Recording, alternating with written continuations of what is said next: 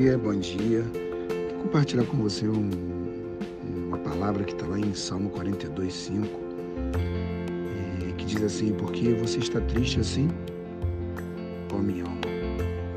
Por que está assim tão perturbada dentro de mim? Põe a sua esperança em Deus, pois ainda louvarei, e Ele é o meu Salvador e o meu Deus. Olha que interessante, salmista, da, é, salmista aqui no, nesses salmos, né?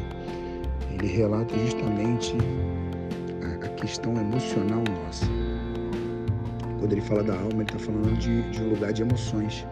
A nossa alma é um lugar de emoções. E às vezes você acordou nesse dia tão angustiado, tão aflito, tão perturbado na sua alma por causa das dificuldades e das, das condições ao seu redor que não estão favoráveis. Mas ele, ele, ele nos dá uma indicação, né? ele, ele nos mostra, é, nós precisamos aprender a confiar em Deus. Nós precisamos aprender a tirar o olho das circunstâncias, daquilo que é circunstancial, e olhar para aquilo que é eterno. Então, nessa manhã eu quero declarar sobre você que toda angústia, toda aflição, toda, todo medo, tudo aquilo que vem roubar a sua alegria. Sei, você de repente acordou só para trabalhar, desanimado, triste, alguma coisa dentro de você te angustiando, te afligindo.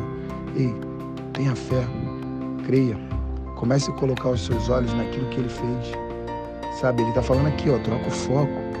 Porque às vezes a gente foca tanto naquilo que não, não vivemos e esquecemos de tudo aquilo que Deus já fez por nós.